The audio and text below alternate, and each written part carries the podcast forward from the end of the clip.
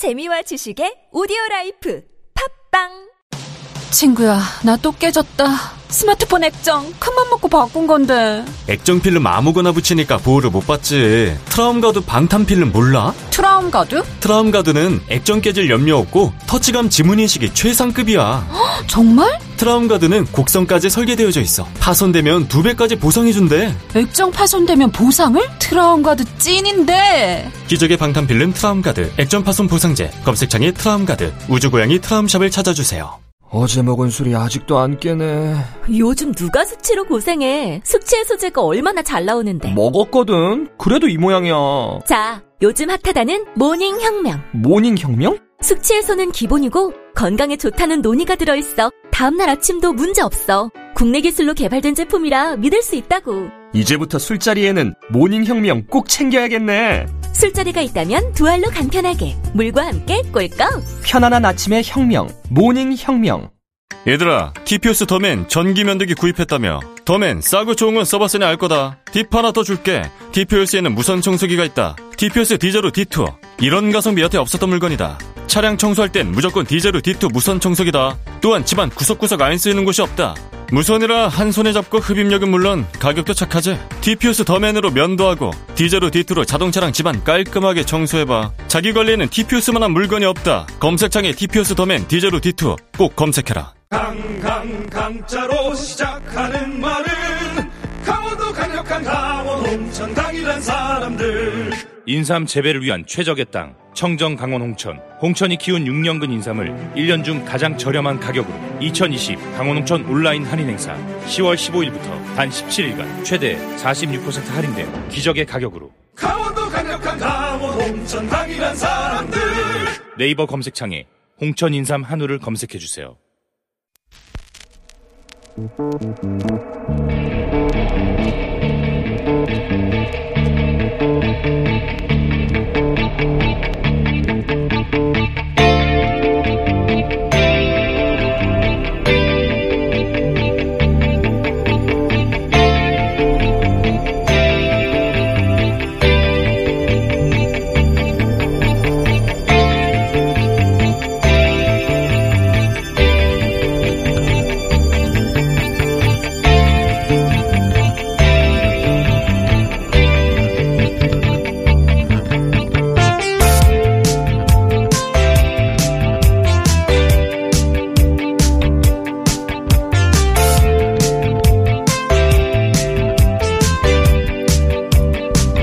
안녕하세요, 김어준입니다. 강대강 치닫는 추미애 vs 윤석열. 추미애 대 윤석열 득실은. 추미애 윤석열 정면 충돌. 추미애 장관의 감찰 지시에 대검이 반발하자 언론은 또다시 추미애와 윤석열의 대결 구도 프레임으로 이 사안을 보도합니다. 문민 통제라는 말이 있죠. 민주주의가 확립되지 않은 체제에서는 살상 무기를 가진 전문 집단인 군이 직접 통치를 하는 경우가 있습니다. 이 군을 시민이 선출한 권력의 통제하에 두는 것이 민주주의의 기본이죠. 우리도 군이 2번이나 쿠데타를 통해 권력을 찬탈한 역사를 거쳤습니다. 이제는 군이 확고한 문민 통제 하에 있습니다. 참모총장이 국방장관의 지시에 대해 언론을 통해 반박 성명을 내거나 국방장관의 지적에 육군본부 군 간부가 국방장관을 수사해야 한다고 하는 장면을 보신 적이 있나요? 그런 경우 없습니다.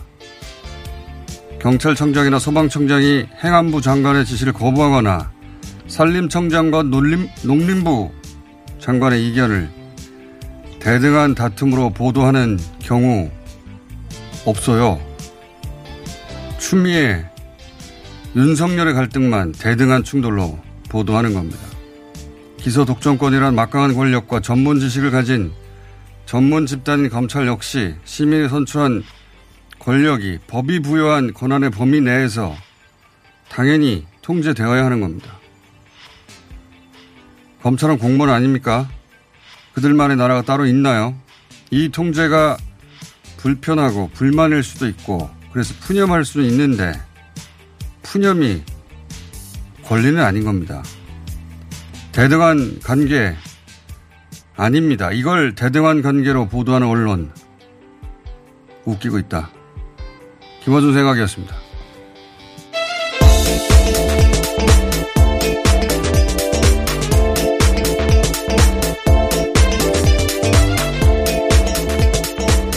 TBS 류밀희입니다. 법무부가 검찰을 통제하는 건 당연한 겁니다. 안 그러면 검찰은 누가 통제하죠?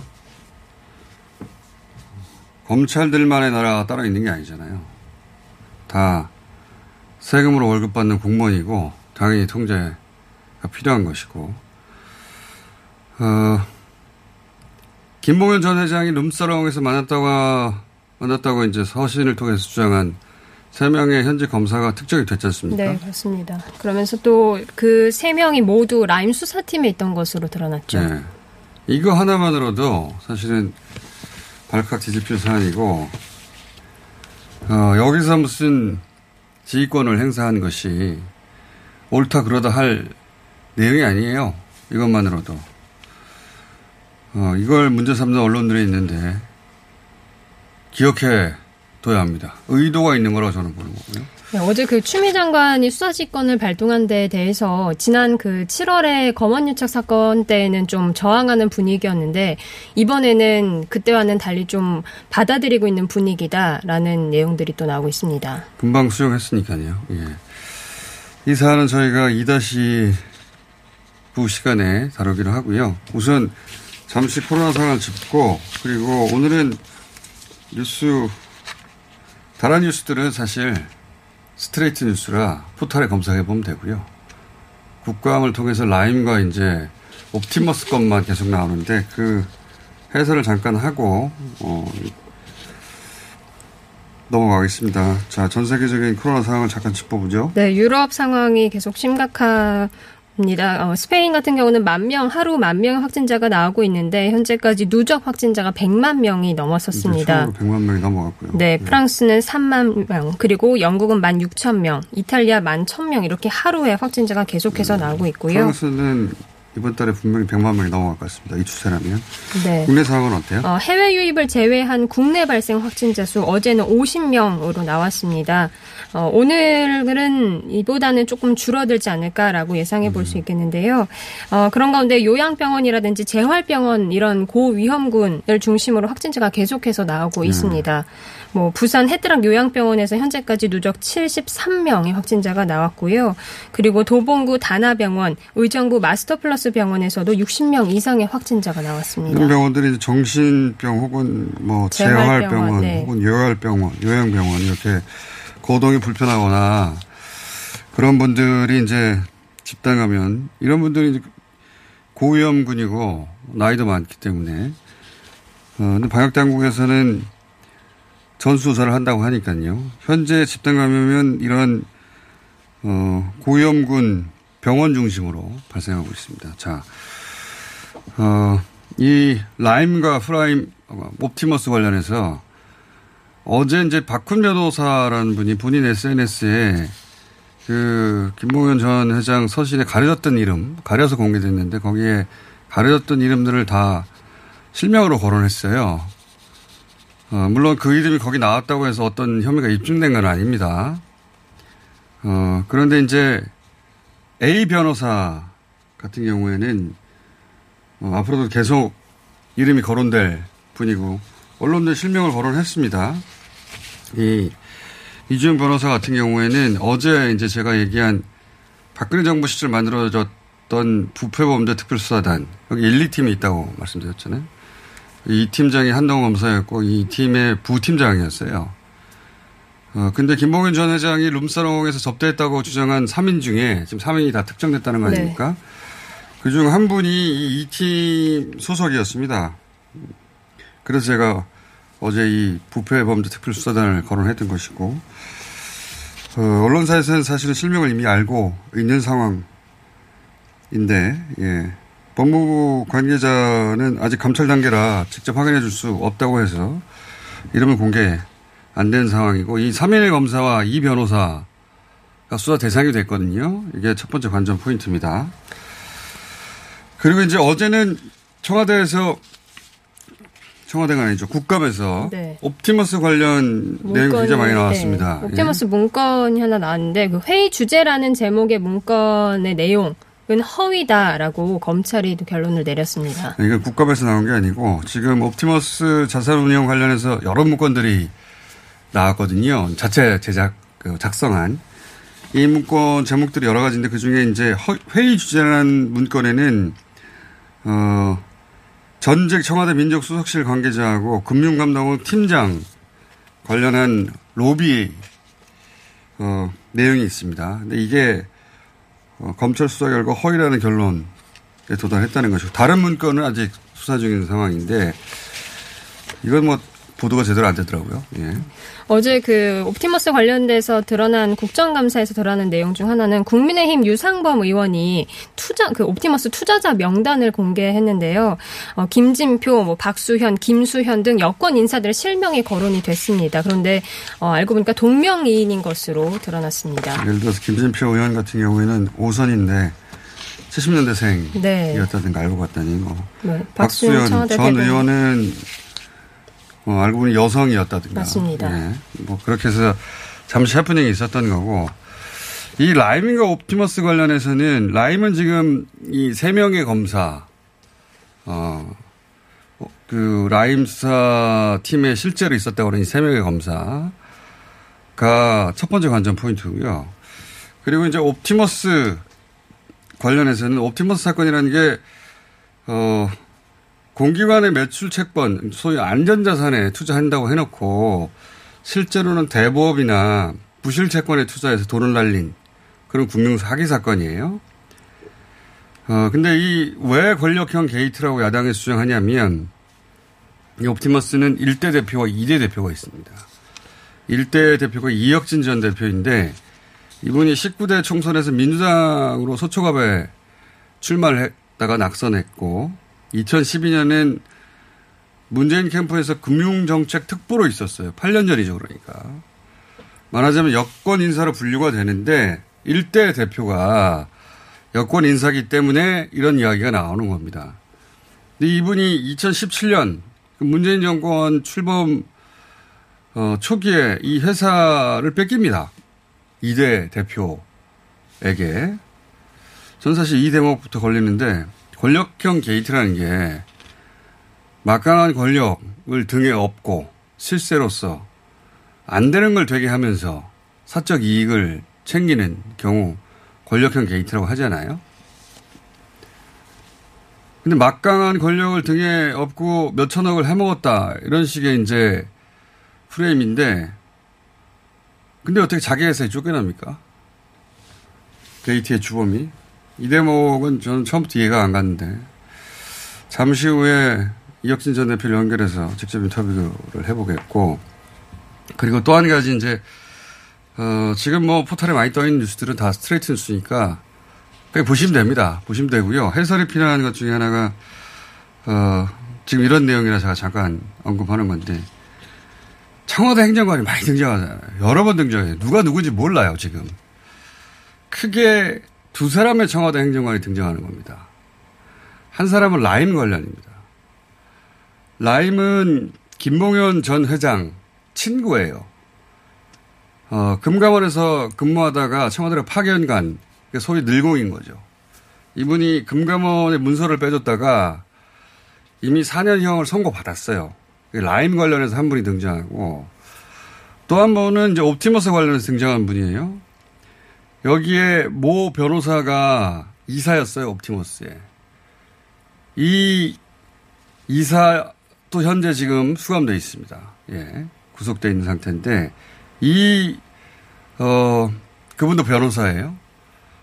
아내가 청와대 행정관으로 근무했다는 겁니다. 이 청와대 행정관이 이 사건으로 구속됐다는 게 아니고 남편 건으로 계속 이름이 거론되는 거예요. 예, 그렇게 크게 두 행정관이 각각 한 명씩 이름이 거론되고 있는데 헷갈리잖아요. 맨날 청와대 행정관이라고 나오니까. 그 두 분을 구분하는 것도 이 사건을 구분하는데 기본 정보에 해당됩니다. 자, 다른 뉴스 거론할 게 있나요? 네, 추 장관 지휘권 발동에 대해서 법조계에서 각종 비판이 나오고 있다라는 보도들이 나오고 있습니다. 네, 그렇습니다. 비판도 있고 격려도 있습니다. 제가 아는 법조계 인사들만으로 격려라는 기사 하나 만들 수 있어요. 근데 통신사인 연합에서 보니까 다 비판한 사람만 두루루 모아서 맞습니다. 마치 비판 여론밖에 없는 것처럼 보도했더라고요. 이런 악의적 기사가 어디 있습니까? 여기까지 하겠습니다. TBS의 류미리였습니다. 독수리 형제는 지구를 지키고 내 여자는 내가 지킨다. 다스달의 완벽한 설계. 하나면 충분해. 코엔자임, 오메가, 루테인, 히알루론산, 여성 바이타민, 여성을 위한 여성에 의한 하루 한 번 5달의 완벽한 설계. 하나면 충분해. 여성, 과거는 바꿀 수 없지만 미래는 바꿀 수 있으니까. 검색창에 하나면 흥분해. 하나면 충분해. 오빠, 그거 아세요? 코어업을 사면 숙취해소제를 준대요. 코어업은 면역력과 활력이 한 번에 들어있잖아. 거기에 숙취해소까지? 코어업은 페루산마카의 아연, 그리고 멀티비타민까지 한 번에 들어있잖아요. 거기에 인정받은 건강기능식품이라 믿고 먹을 수 있어요. 하루 900원도 안 되는 가격에 그걸 다 챙겨준다고? 재구매가 많을 수밖에 없겠어. 면역력과 활력을 한 번에. 구매하신 모든 분께 숙취해소제를 드립니다. 검색창에 코어업 검색하세요. 긁지 말고 뿌리세요, 글루타셀. 아직도 무작정 긁고 계신가요? 밤마다 긁어대는 아이 때문에 지금도 고민 중이신가요? 건조하고 가려울 때는 긁지 말고 업그레이드된 글루타셀 스프레이를 뿌려보세요. 전국에 있는 글루타셀 취급약국이나 인터넷에서 특허받은 글루타셀 신제품을 만나실 수 있습니다. 긁지 말고 뿌리세요, 글루타셀. 홍대리, 오늘 차 안 가지고 왔네? 서울시 승용차 마일리지로 갈아탔거든. 승용차 마일리지? 서울시에서 자동차 운행거리를 줄이면 포인트를 주는데 현금처럼 써도 되고 영화 보거나 책도 사고 자동차세 같은 세금 내는 데도 사용할 수 있다고. 오, 운행거리를 줄인 만큼 돈이 되는 거네. 김대리도 얼른 가입해. 2020년 7월 9일부터 서울시 승용차 이율제 혜택이 종료되고 승용차 마일리지 제도로 운영됩니다. 미세먼지와 온실가스도 줄이고 혜택도 받는 서울시 승용차 마일리지에 많은 참여 바랍니다. 자세한 사항은 120 다산 콜센터로 문의하세요. 이 캠페인은 서울특별시가 함께합니다.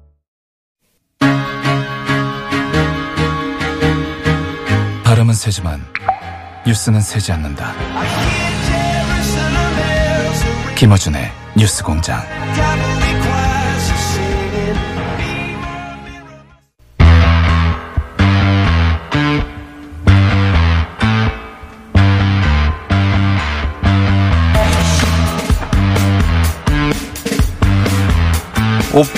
옵티머스 사건. 옵티머스에는 1대 대표, 2대 대표가 있습니다. 1대 대표는 회사를 설립한 이혁진 전 대표고요. 2대 대표가 현재 구속되어 있는 김재현 대표입니다. 1대 이혁진 전 대표는 2대 김재현 대표에게 쫓겨납니다. 그리고 지금 문제가 되는 옵티머스 환매 중단 사태는 2대 대표 시절 판매한 펀드로 벌어진 일입니다.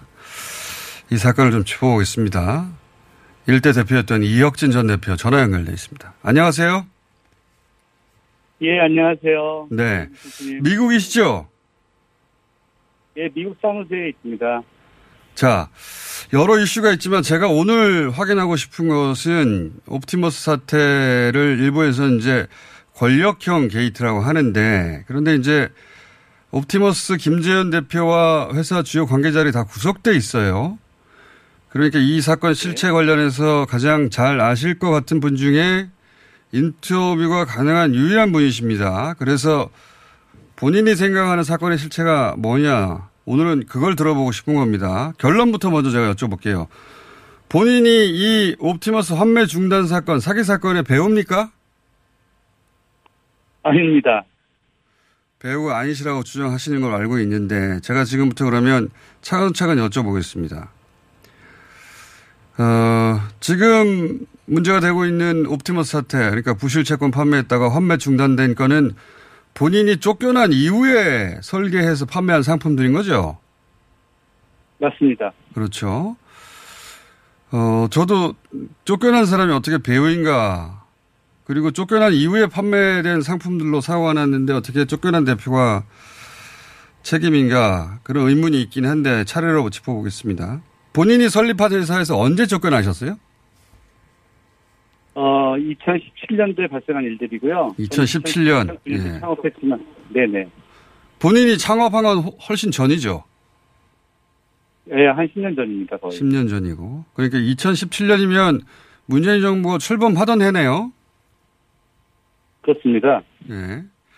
자, 본인을 쫓아낸 사람들이 2대 대표인 김재현 옵티머스 대표 혹은 정영재 부사장 이런 분들입니까? 핵심적인 인물들이 누구죠? 핵심적인 인물은 김재현과 양호와 홍동진, 이현재 이 정도로 일단 말씀드릴 수 있습니다. 그러니까 김재현 씨는 이제 옵티머스 대표로 현재 구속돼 있고 양호 회장을 말씀하시는 거죠? 저기 나라은행장이셨던. 예, 최대 주주이고요. 네, 옵티머스 최대 주주죠. 이현재 부총리하고는 고등학교 동창 관계로 알고 있습니다. 이현재 전 부총리도 핵심 인물이라고 생각하시는 거죠, 지금? 그렇지 않고 이런 사기 사건이 발생할 수가 없다고 저는. 이현재 전 부총리는 옵티머스 자문단에 소속된 걸로 알고 있고, 양호 회장은 옵티머스 최대 주주이자 이제 나라은행장, 전에 나라은행장. 나라은행이 LA 현지은행이죠? LA 현지은행이 지금은 뱅크 오브 호프라는 명칭으로 이제 활동하고 있는 걸로 알겠습니다. 알겠습니다. 지금 이제 김재현 옵티머스 대표를 거론하는 건 이해하는데 양호 회장하고 이현재 전 부총리 같은 분들은 왜 거론하시는지 차근차근 여쭤보겠습니다. 처음에 이 김재현 옵티머스 대표를 영입하신 거 아닙니까? 어떻게 하다가 옵티머스 김재현 대표를 영입하신 거고 양호 회장 이현재 부총리하고 어떻게 엮이신 거죠? 다른 고등학교 후배가 한 명 있는데 홍동진이라고 그 친구가 소개한 사람이 김재현이고 한양대학교 후배가 되니 한번 한양대학교끼리 잘 얘기가 되지 않겠냐 하면서 소개를 받았고 처음에는 좋은 얘기를 하면서 같이 하려고 하는 게 있었는데 그 다음부터 하는 행태들이 완전한 사기 행태를 보였었습니다. 지금 그 양호 회장이나 이현재 전 부총리 같은 분이 이전부터 옵티머스 인수에 관심을 보였다라는 인터뷰를 하신 걸 제가 봤는데 그러니까 김재현 옵티머스 대표가 등장하기 이전부터 양호 회장이나 이현재 전 부총리가 인수에 관심을 가졌어요? 그게 아니고요. 그 먼저 나타난 김재현이 그 이후에 이제 양호와 이현재 부총리가 있다는 걸 알게 됐고, 아, 그 뒤에 그다음에 그분들이 계속 그 의사를 계속 밝혔습니다. 지금 그 본인의 주장은 다 당하고 나서 보니까 이게 처음부터 계획된 구도에 내가 당했다 이렇게 주장하고 계세요. 그러면서 그렇죠. 사후에 복귀를 해보니까 그런 계획이 다 있었다는 작전 계획이 다 있었다는 걸 복귀를 해보니까 알게 됐습니다. 그런 주장을 하고 계신데 그런데 이제. 옵티머스 1호 투자자가 전파진흥원입니다. 여기서부터 공공기관인데 220억을 투자를 유치를 했어요. 그런데 처음부터 이상하다고 금융당국에 문제 제기도 하고 그리고 검찰에 고발도 하셨어요. 처음부터 뭐가 이상했습니까? 아니 국공채에 투자한다고 했는데 성지건설을 인수했고요. 성지건설이 국공채가 아니지 않습니까? 당연히 이상한 일이죠. 명백하게 말도 안 되는 그런 성지건설을 인수해놓고서는 계속 운영을 하겠다고 하기에 제가 그거를 고발하고 금융감독원이나 검찰, 경찰에다가 내용을 진정을 했었습니다. 그러니까 국공채에 투자한다고 해놓고 성지건설이라는 회사부터 인수했는데 성지건설이라는 회사가 문제가 있었어요? 당시에 상당히 자금 조달이 어려웠고 거기에 이제 자문사가 MGB 파트너스라는 회사가 있었는데 그 자문사를 통해서 우회로 성지건설에 자금이 들어갔고 정영재 씨 등이 거기에 경영진에 참여한 거로 보고 이거는 문제가 많이 있겠구나 하는 생각을 했었습니다. 그러니까 국공채에 투자한다고 해놓고 문제가 많은 왜 성지건설이라는 건설사를 인수했냐 여기서부터 이상했다. 그래서 경찰, 검찰, 금융감독원에 호소를 하셨다. 그런 말씀이신 거죠? 예, 진정을 했고요. 고소장도 제출을 했었습니다. 고소장 제출했고. 그리고 이제 그때 이 안전자산에 투자한다고 해놓고 실제로는 고위험군 상품에 투자를 한 것부터 이게 사실은 허위 아닙니까, 그죠? 명백한 허위입니다. 그 부분을 좀 설명해 주십시오. 예. 국공채에 투자하기 때문에 금리는 낮은 대신에 안정성은 5등급이라고 주장을 하는 펀드를 만들어서 공공기관의 자금을 유치한 다음에 그 자금을 페이퍼 컴퍼니에 자금을 투자를 합니다. 예. 그 페이퍼 컴퍼니를 통해서 자기들이 목적한 회사에 자금이 가게 해서 사람들이 봤을 때는 그 회사가 자금이 어떻게 갔는지 모르게 하는 사기 행각을 벌였죠. 그게 처음부터 그랬다는 겁니까? 예, 처음부터 했습니다. 처음 만든 펀드가 레포라는 이름의 펀드였죠? 예, 그래서 저도 레포라는 명칭이 너무 생소해가지고 많이 뭐 검색도 해보고 문의도 해보고 그랬지만 도저히 수긍이 가지는 않았습니다. 그러니까 전파진흥원이라고 하는 공공기관에서 전파지원기금에서 조달을 했는데 220억 원이나 그 자금으로 인수할 필요가 없는 위험한 시끄러운 어려웠던 성지건설을 인수하는 것도 이상했고 그리고 설계한 상품이라는 게 국공채 수준의 안전한 외출차권에 투자한다고 했는데 실제로는 페이퍼 컴퍼니를 통해서 굉장히 위험한 투자를 처음부터 했다. 그래서 사실은 고발도 하셨지 않습니까? 예, 금융감독원에도 고발하고 검찰, 경찰 다 고발을 했습니다. 근데 이 고발 건은 무혐의 처리가 나죠? 무혐의 처리가 나고 그거에 대한 조사도 제대로 이뤄지지 않았습니다. 전파관리기금이 당시 용산에 있는 사옥을 팔게 되면서 들어온 몇백억의 자금을 레포펀드에 투자를 했다가 이런 사태가 생긴 겁니다. 그쵸? 만약에 이런 게 처음부터 검찰이나 금감원에서 제대로 들여다봤으면 지금의 수천억의 그 펀드 피해자들은 사기를 당하지 않고 이런 울분에 찬 그런 거를 당하지 않았을 텐데 그런 게 처음부터 미연에 방지가 되지 않았던 이게 문제였죠. 처음부터 이 상품 설계가 이상하다고 해서 고발을 하셨는데 왜 무혐의 처리가 됐다고 지금 생각하십니까? 그 배경은 뭐 제가 정확하게는 모르겠지만 많은 법률 기술자들이 작업했지 않았나 그렇게 생각합니다. 그 무혐의로 인해서 사실은 추가적으로 엄청난 투자가 쏟아지지 않았나요?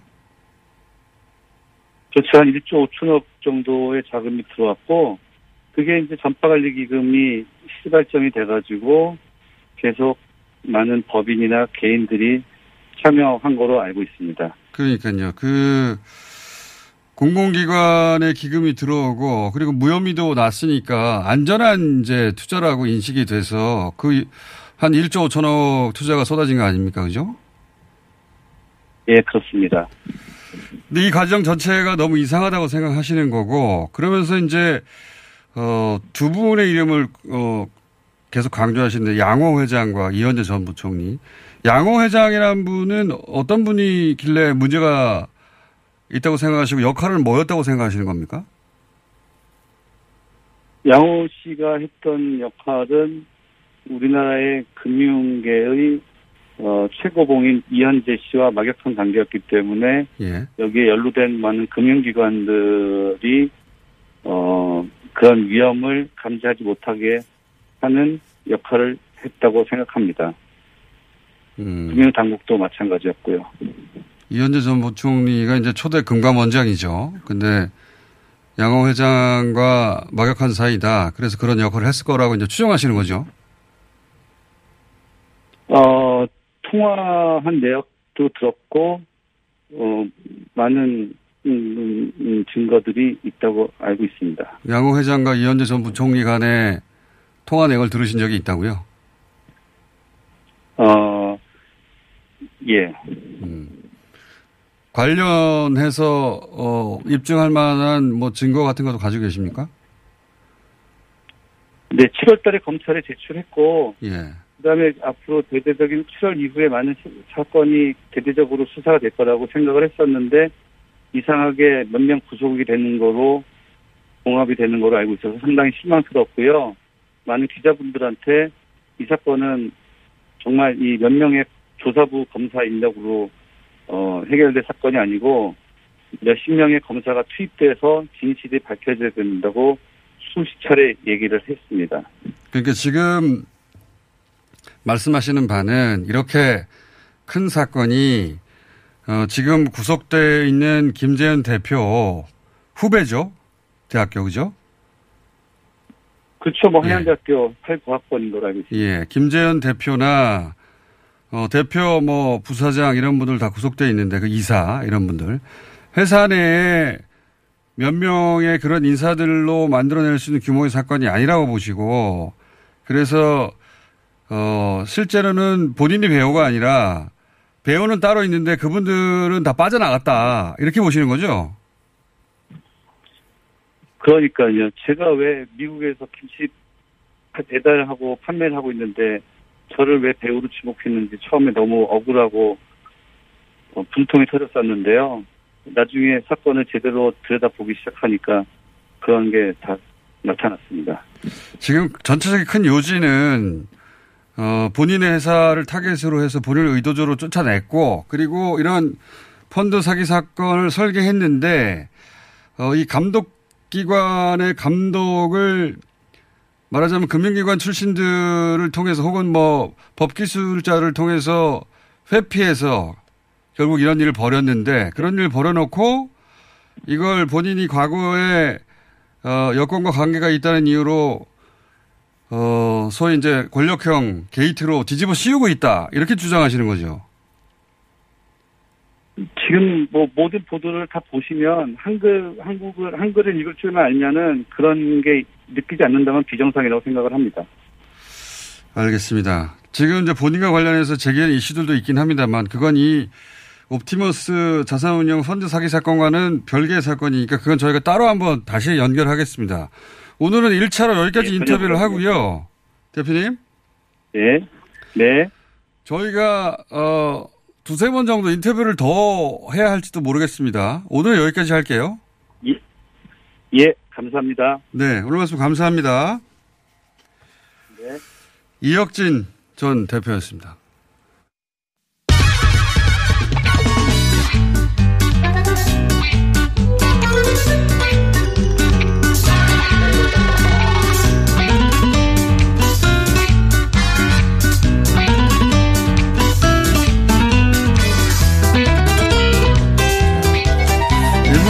전문 분야가 나와서 자꾸 오시고 있습니다. 일주일 한 번밖에 안 나오던 분들이 이제 거의 매일 당분간 나오지 않을까. 출연료는 드리지 않겠습니다. 설마. 신양진자, 신유진, 양절, 신장식, 장윤재 기자 나오셨습니다. 안녕하십니까. 네, 안녕하십니까. 안녕하세요. 자, 사람들이 이제 사건 어려워해요. 라임 옵티머스가 하나로 묶인 사건인 줄로도 네. 알고 행정관이 누구가 누군지도 헷갈리고. 네. 이름도 너무 많이 나오고 네.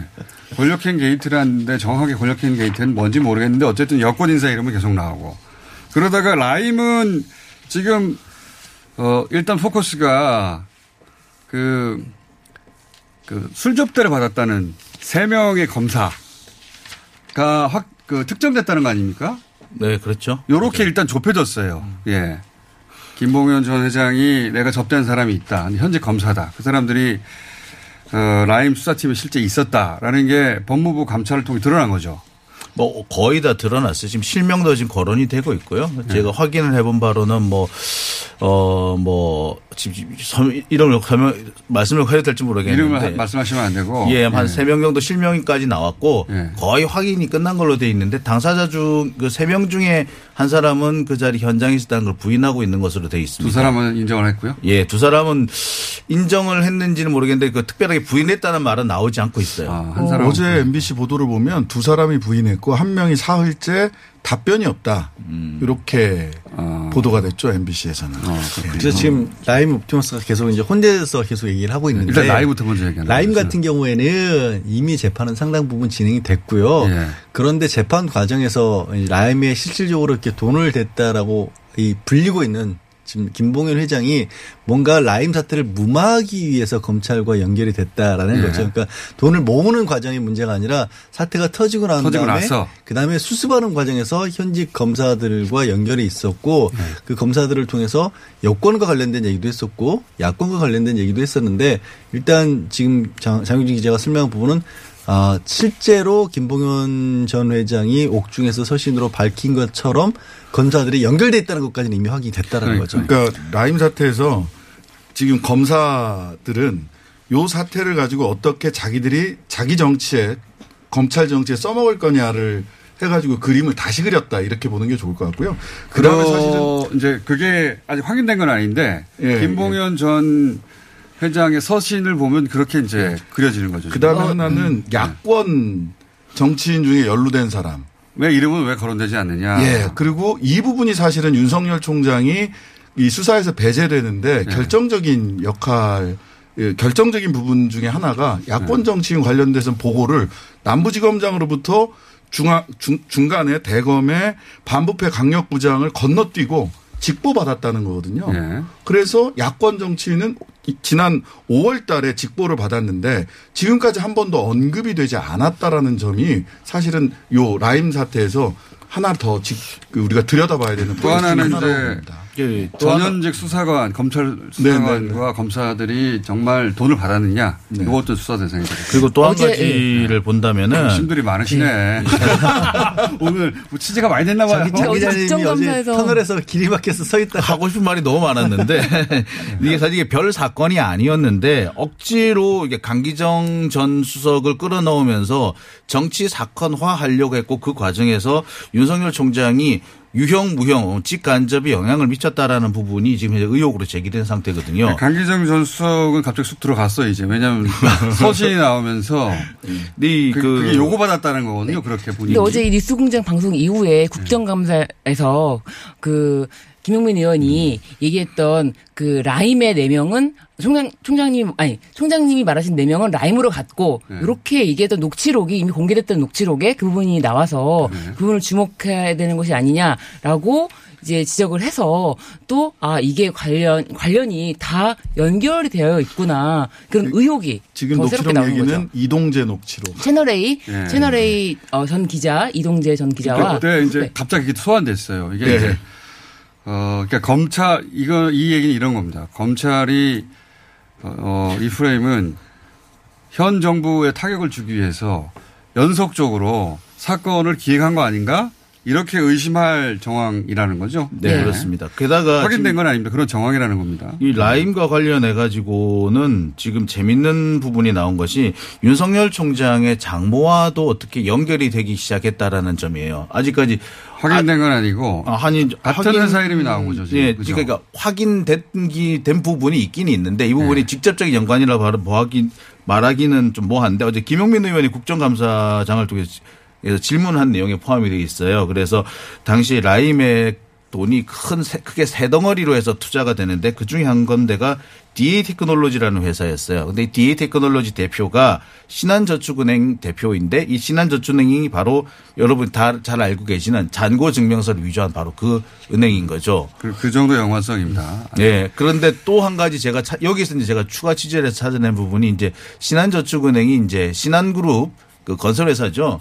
신한그룹 계열사인데 그 신한그룹의 그 경영진 그 오너 일가가 2001년부터 최근까지 거의 매년 형사사건에 연루가 돼서 검찰청을 들락거렸다라는 사실이 확인이 됐어요. 그렇게 되면서 그동안에 왜 신한저축은행이 그 장모의 잔고 증명서에 대해서 문제 제기를 하지 않는지 그 부분에서 의문을 가지는 분들이 많았는데 어느 정도 그럴 수도 있겠다라는 부분이 좀 나오기 시작한 것 같아요. 취재를 좀 더 하셔야 될 것 같아요. 네. 너무 막연한데 예. 취재를 더 하셔야 될 것 같아요. 예. 다시 검찰이 검찰이 그럼 왜 이렇게 지금까지 밝혀진 바로 보면 굉장히 무리하게 그림을 그린 것으로 보이는데 왜 그랬느냐 그다음에 누가 했느냐 이 부분을 한번 좀 들여다볼 필요가 저는 있다고 보는데 왜 그랬냐는 김봉현 씨 편지에 보자면 윤석열을 구할 한방을 찾았던 거죠. 여권에 타격을 주고 강기정 정도 청와대 수석 정도 되는 사람을 타격을 해야 된다. 편지에 나온 내용입니다. 예, 편지에 나온 내용은 그러합니다. 그다음 누가 했느냐를 보면 어제 공장장도 얘기를 했지만 부패범죄특별수사단 2016년 1월 달에 특수부들이 모여가지고. 예. 그 전에 이제 중수본이 있다가 박근혜 대통령의 공약이었어요. 중수본 해체가. 그래서 해체를 했습니다. 그러고 나서 2년 뒤에 부패범죄특별수사단이라는 걸 출범을 시켜요. 요거는 근데 이 참 고맙게도 조선일보가 부패범죄특별수사단에 와서는 시리즈물을 3개를 그때 연재를 합니다. 저도 그거 봤어요. 아주 자세히. 아주 자세히. 누가 단장이고 어떤 사람들이 들어가 있느냐. 이거 기사에 나온 거니까 사진까지 넣어갖고 도표를 다 그려놨어요. 찾아보세요. 김기동 단장, 1팀, 주영환 팀장, 정의도 검사, 엄희준 검사, 김용식 검사, 김병욱 검사, 2팀 팀장, 한동훈 팀장, 부팀장 이주형, 그다음에 나이엽, 유효재, 임홍석 이런 분들 이름이 다 나와요. 근데 이분들이 라임 사건에 투입된 분이 그 이주영 변호사는 이미 나왔죠. 부팀장. A 변호사. A 변호사라고 얘기는. 그다음에 이 역에 있는 분 중에 2명이 1팀에서 1명, 2팀에서 1명이 라임 사건에 투입이 됩니다. 투입이 쭉 돼 있고 MBC 기사와 연결을 해서 보시면 그 중에 한 명이 2팀 소속에 있던 분이 그 술자리에 그 룸사롱에 간 분과 이제 겹친다. 겹치고 겹치는 것으로 보인다. 예. 겹치는 것으로 보이고 MBC 보도에 따르면 3일째 답변이 없는 분이 계시다라는 거고. 그래서 그 라인이 제가 어제도 얘기했지 않습니까? 그 라인을 유심해야 된다고. 네. 그때 그 특수부 라인 중에 일부가 관여되어 있는 것 같다. 이 사건에. 근데 여기 보시면 1팀에 엄희준 검사라고 있어요. 이 엄희준 검사가 누구냐면 한명숙 사건에서 죄수들을 집체 교육했다라고 죄수들이 지명한 검사예요. 또 재미있는 것은 이건 전혀 다른 각도인데 그때 그 분들 있지 않습니까? 지금 수사단, 특별수사단. 수사단에 있는 핵심이 지금 삼성 이재용 부회장 방화로 가 있다는 겁니다. 그다음에 뭐가 다 같이 연결돼 있어요, 이렇게. 그 조선일보 기사 보면 또 그 1팀의 김용식 검사는 한동훈 2팀장이 추천하여 그 팀에 들어갔다라고 조선일보 기사에 써 있습니다. 자, 그래서 지금 처음에는 강기정 전 수석한테 5천만 원을 줬다 안 줬다로 이제 언론에 크게 부각되던 이 사건이 검찰이 이걸 만든 거 아니냐 이렇게. 애초에 금융 돌려막기 사기 사건인데 이걸 권력형 게이트로 만들어간 거 아니냐라는 의혹이 이 편지를 통해서 제기된 상황이고 그중에 어쨌든 검사 3명을 접대했다고 했는데 옵티머스 라임 사건에 그 사람들이 왔더라라고 이제 주장한 것이 주장을 한 거죠. 주장한 것이 일부 사실을 밝혀진 거죠. 그러니까 김봉현 회장이 주장하는 부분에 있어서 진짜인지를 확인해야 될 부분은 뭐냐면 아까 이제 이혁진 전 대표, 옵티머스 이혁진 전 대표 같은 경우도 그 주장을 하고 있는 거잖아요. 본인의 실세하고는 본인은 아무 상관이 없고 떠난 뒤의 일이기 때문에 그리고 지금 수사가 전개된 걸 봐도 본인이 보기에는 진짜 뒤에 큰 세력은 빠져 있는 것 같다. 자, 그럼 여기서 라임 같은 경우도 비슷한 구조를 가지고 있다라고 김봉현 회장은 주장하고 있는 거죠. 그렇죠. 김봉현 회장의 주장은 그렇고 이 서신 옥중 서신 때문에 이제 공수가 전환된 셈이에요. 지금 전환된 셈이 이제 옵티머스로 넘어가 보자면 옵티머스는 이제 이걸 잘 모르시는데 대부분 1대 대표 방금 인터뷰한 이혁진 전 대표가 있고 2대 대표 김재현이라는 분이 있습니다. 그분은 지금 수감돼 있어요. 근데 지난주에 첫 재판 시작됐고. 그렇죠. 이혁진 전 대표가 권력형 게이트의 고리다. 이렇게 문제 제기가 되는데 왜냐하면 이분이 민주당의 19대 때 서초갑에 출마한 후보였고 2012년에 또 금융특보였고 그러다 보니까 여권 인사로 분류된 분인데 이제 옵티머스를 본인이 설립했어요. 설립할 때는 옵티머스가 아니었습니다. 이름을 바꾸게 되는데 이게 이제 2대 대표 때인데 2대 대표 때 본인이 정권 초기에요. 문재인 정부 초기에. 쫓겨나요. 회사에서. 2017년에 쫓겨나게 되죠. 그렇죠. 예, 2017년 정권 출범하자마자 쫓겨납니다. 거의 쫓겨나게 되는데 그러니까 이 사람이 만약에 이혁진 씨가 뭔가를 다 꾸몄다면은 정관계 로비를 꾸몄다면 2017년에 쫓겨날 이유가 없는 거죠. 저도 그 대목은 예. 이제 이혁진 대표의 주장의 일부 근데 수긍하는 부분이 있는 게 내가 실세인데 내가 정권 출범하자마자 회사를 쫓겨난다는 게 말이 되냐. 더 잘 나가야 되는데. 그러니까요. 예. 지금 그 대목은 내가 수긍이 가요. 네, 김재현 씨 쪽을 저희가 저 인터뷰를 좀 했었는데 그 김재현 씨 저기 그 지금 현재 대표인 구속돼 있죠. 예, 예. 이분 쪽 변호인 쪽과 지금 접촉을 좀 했었는데 지금 얘기는 그렇습니다. 김재현 씨나 이혁진 씨나 둘 다 서로가 너 때문이다라고 주장을 하고 있어요. 그건 뭐 당연합니다. 예. 아마 예. 이제 김재현 씨 쪽은 이혁진 씨가 만들어놓은 부실 때문에 이 꼴이 났다라 그러고 이혁진 씨는 니들이 하다가 그 사고를 친 거다 이렇게 서로 지금 미루고 있는데 둘 다 일치하는 부분이 있는데 어떤 부분이냐면은 우리는 실세가 아니고 우리는 이 부분을 설계하지 않았다. 설계한 사람은 딴 데 있고 모피아들한테 우리는 철저히 당했다라는 얘기는 두 사람이 똑같이 사람 하고 있어요. 두 사람 다 하는 거예요. 지금 네. 이혁진 전 대표 같은 경우에는 쫓겨난 1대 대표입니다. 네. 내가 왜 쫓겨났겠냐 실세인데. 그리고 내가 설계해서 판 상품이 아닌데 왜 나보고 지금 책임을 묻느냐. 이거는 상식적으로 납득이 가는 주장인데 근데 지금 구속돼 있는 김재현 대표도 나도 당했다고 하는 주장이거든요. 지금. 그러면서 근데 이제 내부의 싸움으로만 얘기가 지금까지는 보도가 됐었어요. 네. 내부의 싸움이란 뭐냐면 지금 옵티머스가 그런 식으로 공공기관 매출 채권이라는 것을 판매하는 과정에서 허위로 네. 매출 채권이 있는 것처럼 문서를 조작했다는 게 그렇죠. 이제 윤석호 변호사이자 이사잖아요. 그 변호사의 아내가 청와대에 있기 때문에 자꾸 청와대 상임관 네. 이름이 나오는 거지. 그 아내가 여기 사건에 연루돼서 구속된 건 아닙니다. 그래서 그 네. 부분이 참 이상했던 게 뭐냐면 아니 정말 간독하게 문서를 위조 변호사라는 사람의 문서를 위조한 것도 위조한 거지만 네. 그거 변호사도 위조할 수 있죠. 아니 정말 헛소리. 변호사도 나쁜 사람 있잖아요. 많아요. 인정할게요. 제가 말하는 거는 왜 그렇게 허술한 짓을 했을까? 허술하긴 허술해요. 너무 허술해. 네. 그거 그냥 어떻게 했냐면 그냥 도장 위조해가지고 사무실에서 계속 막 찍어냈다라는 거예요. 그러니까. 근데 지금 되짚어 보면 그렇게 찍어놓은 거에 넘어가서. 뭐 NH증권 이런 데서 실사까지 와서 그걸 보고도 그냥 갔고. 그 사람들의 주장은 이거 아닙니까? 실사 와서 대충 보고 그냥 가더라. 그리고 심지어는 뭐냐면 그쪽에서 이 도장들이 왜 이렇게 굴러다니지 하면서 그걸 촬영까지 해갔다는 거거든요. 그런 정도의 문제점이 드러나는데 8,000원 이상에 팔리게 뒀다?